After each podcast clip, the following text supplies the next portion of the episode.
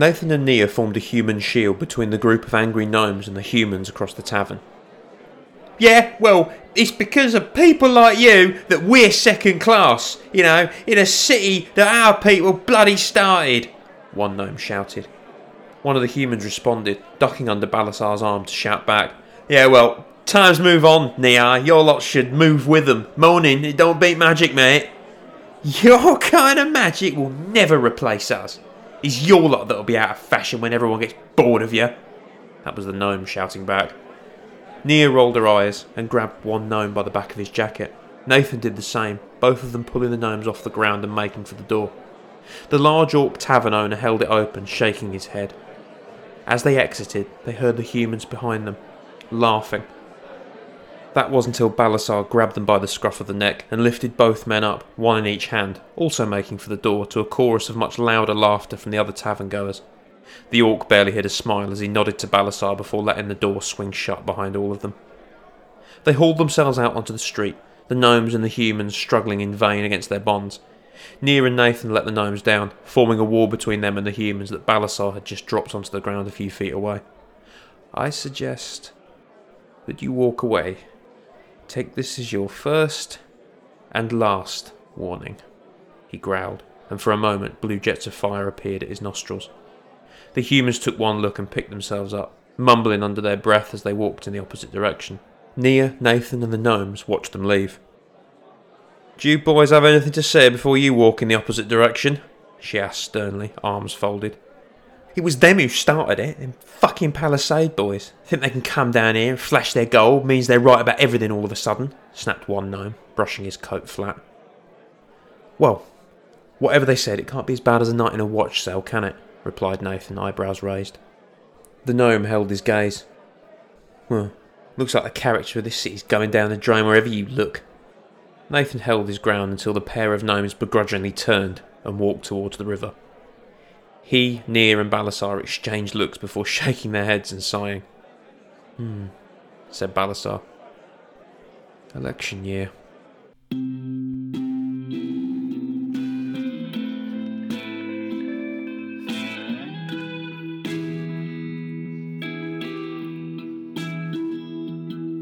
Hey, I'm Tom, And I'm Stuart. and we're from the Dungeons and Dragons Lorecast. We talk about all things connected to D&D lore. And we're on the Robots Radio Network. So if you're into Dungeons and Dragons or you're into lore, then come check us out. You can find us on any podcatcher Apple Podcasts, Spotify, Google Play, wherever you get podcasts. Roll more dice. That's the Dungeons and Dragons Lorecast.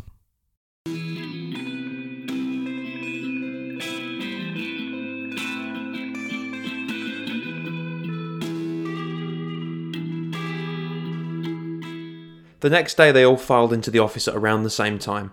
One by one, they took seats at their desks, turning to the centre of the room. We have to let Rogar von Gallo go this afternoon unless we can get anything else out of him that either puts him at a crime scene or helping the killer. Who we know isn't him because, well, we ran after the other guy, uh, Morthos, said Nia. Hey, I could squeeze him one more time, suggested Scribe, fingers in his beard. He won't give. The man is a true believer, said Nathan. They fell silent again. He never wore a coat, said Balasar finally. The others ignored him, so he spoke again. Galog said, Morthos, he never wore a coat. That's important. Nia and Nathan exchanged looks. Okay, I'll bite, said Scribe, leaning forward, looking genuinely interested. Galog said Morthos never wore a coat, Balasar began again. Yes, interrupted Nathan, sitting up and beginning to rummage through a notepad on his desk. He, uh, he never closed his tent at night. That's important. So he's used to the cold and unafraid of being attacked, even ambushed. I mean, yeah, that's probably because uh, Nia motioned to her own ears, pulling them up a bit so the tips were pointed before nodding at Nathan, who smiled. So what? He's used to the cold, which means from over the Black Mountains? No wonder he likes the cold if he's from that far north. Damn handy in a fight as well, so are we thinking military? Scribe said, but Nathan made a face. Maybe, maybe not. Military trained, but not military anymore, or we'd have a record on a Morthos. It's not exactly a common name, even among elves. So I'm in Tarthage. I don't want to be seen, but I also like the cold. I'm heading to the Northern Territory, concluded Nia. They all nodded before getting to their feet and heading out. As Balasar opened the door, he found himself confronted by Sherman, who looked surprised to see them all. Well, well, a lead already, he said, gruff but hopeful. They quickly explained their thinking to the dwarf, who nodded along. Aye, we can send a message up north and ask if they've had reports of anyone crossing the mountains who fits that description, he said finally. Nathan understood straight away and shook his head. Anyone as skilled as Morthos can get over those mountains without being seen, boss. The Northern Watch might not have even seen anything. He sighed. It really wasn't worth all of them journeying up north for a couple of hours for what could well be a dead end. His eyes met Sherman, who nodded again. You're all being moved onto protection for the next couple of days. No ifs or buts, the dwarf said firmly. We've got debates and hustings tonight. We, we can't have anything out of place. I need you four on candidate protection. The four exchanged glances and nodded. They knew they didn't really have anything to argue back with right now. Protection duty it was. Today, they had to be watch. Moments later, they were on foot, walking towards what constituted a nice part of town, at least in the southern district. They walked through the plaza feeling deflated, but at least committed to ensuring nothing else was going to go wrong on their watch. Arriving at the Southern District Council building, they all showed their batons and acquiesced to a pat down by two large orcs before they were shown inside.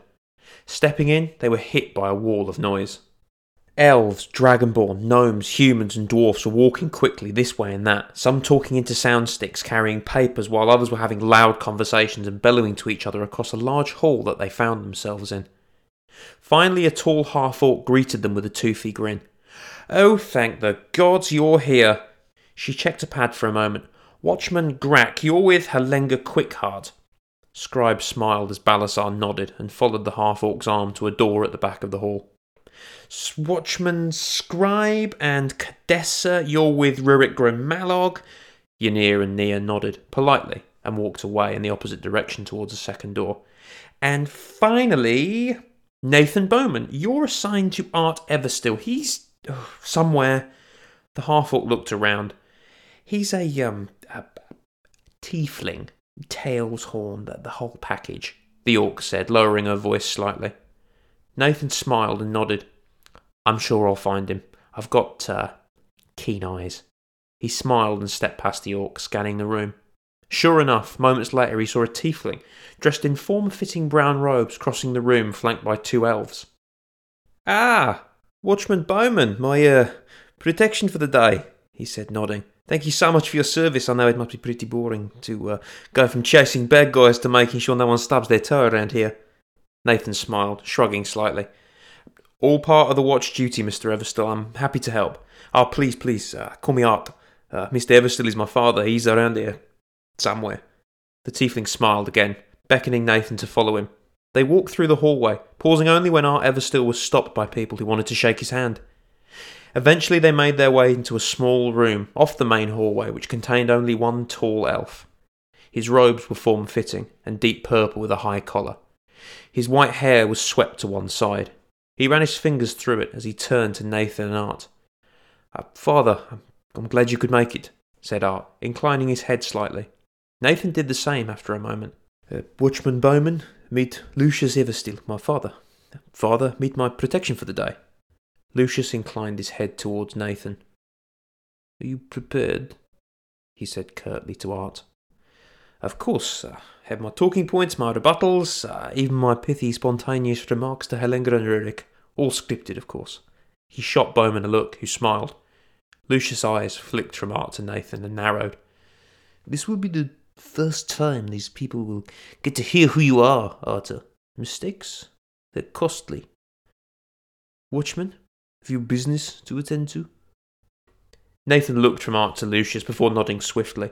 He walked to the rear of the room and looked through a small window that opened out onto the yard below. Nothing caught his eye except a large raven that was perched on a dumpster opposite the window. He sighed, trying to focus as he leant his forehead against the cool glass. The building was humming from the voices inside. He could feel it against his skin. Outside, a dog barked. On a table in the room behind him, a carriage clock ticked loudly, its insides whirring. Watchman! A voice cut through his focus. He turned to find Lucius looking in his direction, eyebrows arched. Do you see anything? Uh, no, nothing. All seems quiet enough, out there at least. He checked the clock. Uh, almost time. I think you're last out, he said. Last out?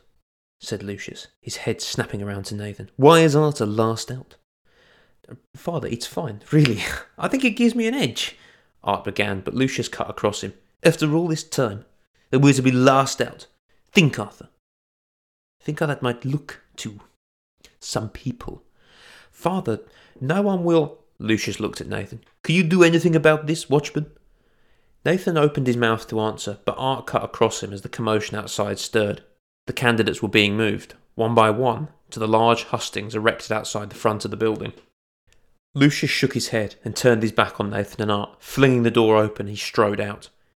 The elf and the tiefling exchanged glances before a voice boomed out, calling Rurik Gromalog to the stage. A commotion rumbled through the lobby as Nathan saw a squat, white haired dwarf, flanked by Scribe and Nia and some other dwarves. They strode across the hallway and out into the square. Boos and cheers rang out loud as the doors onto the street opened and then swung closed once more.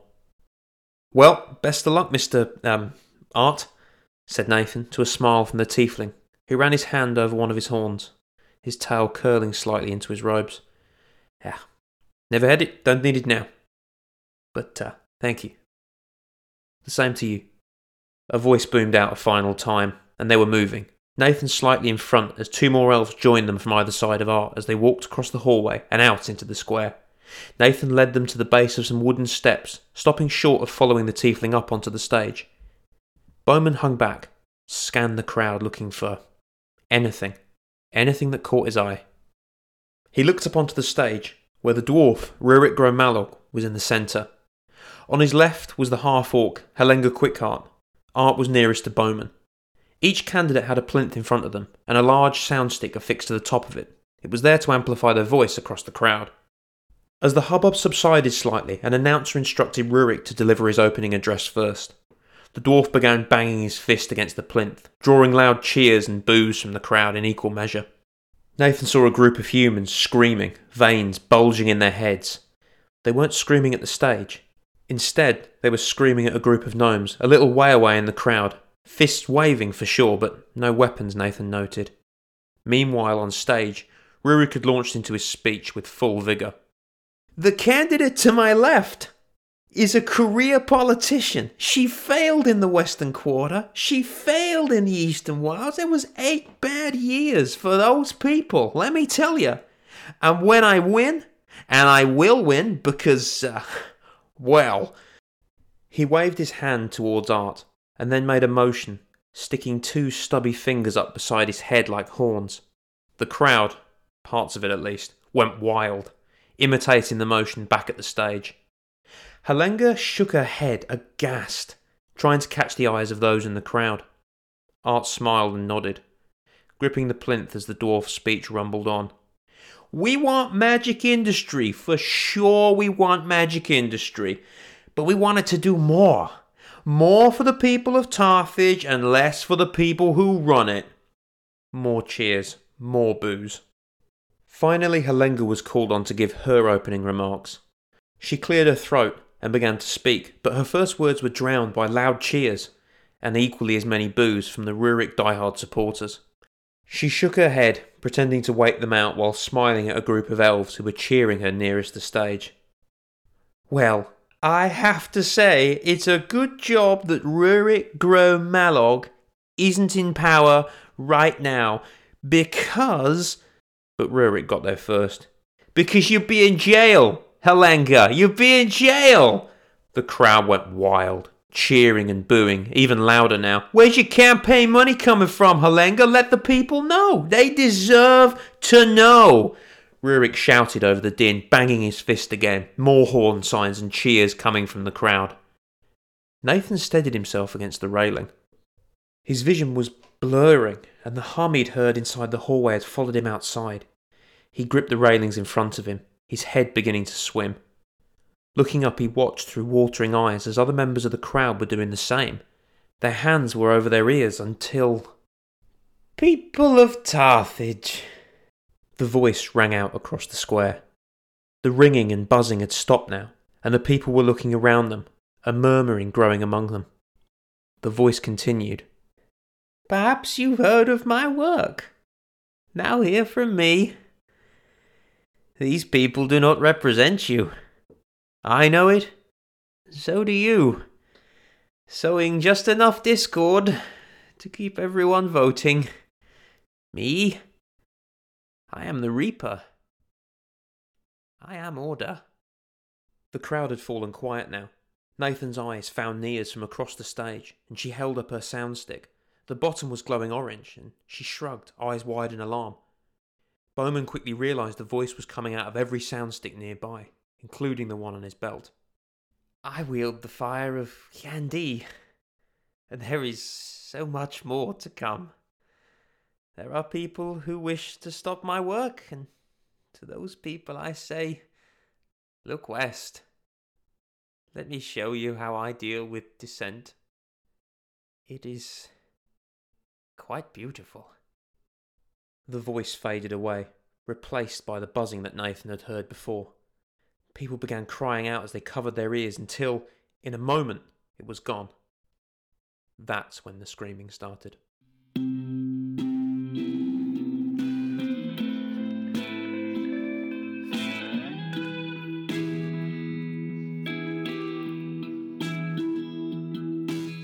This has been Tales of Tarthage. This episode was written and edited by Samuel Bradley. The title music was Who Am I to Complain by Alec Michael Wilson. Extra sounds were provided by Zapsplat.com. This was a Starter Set studio production.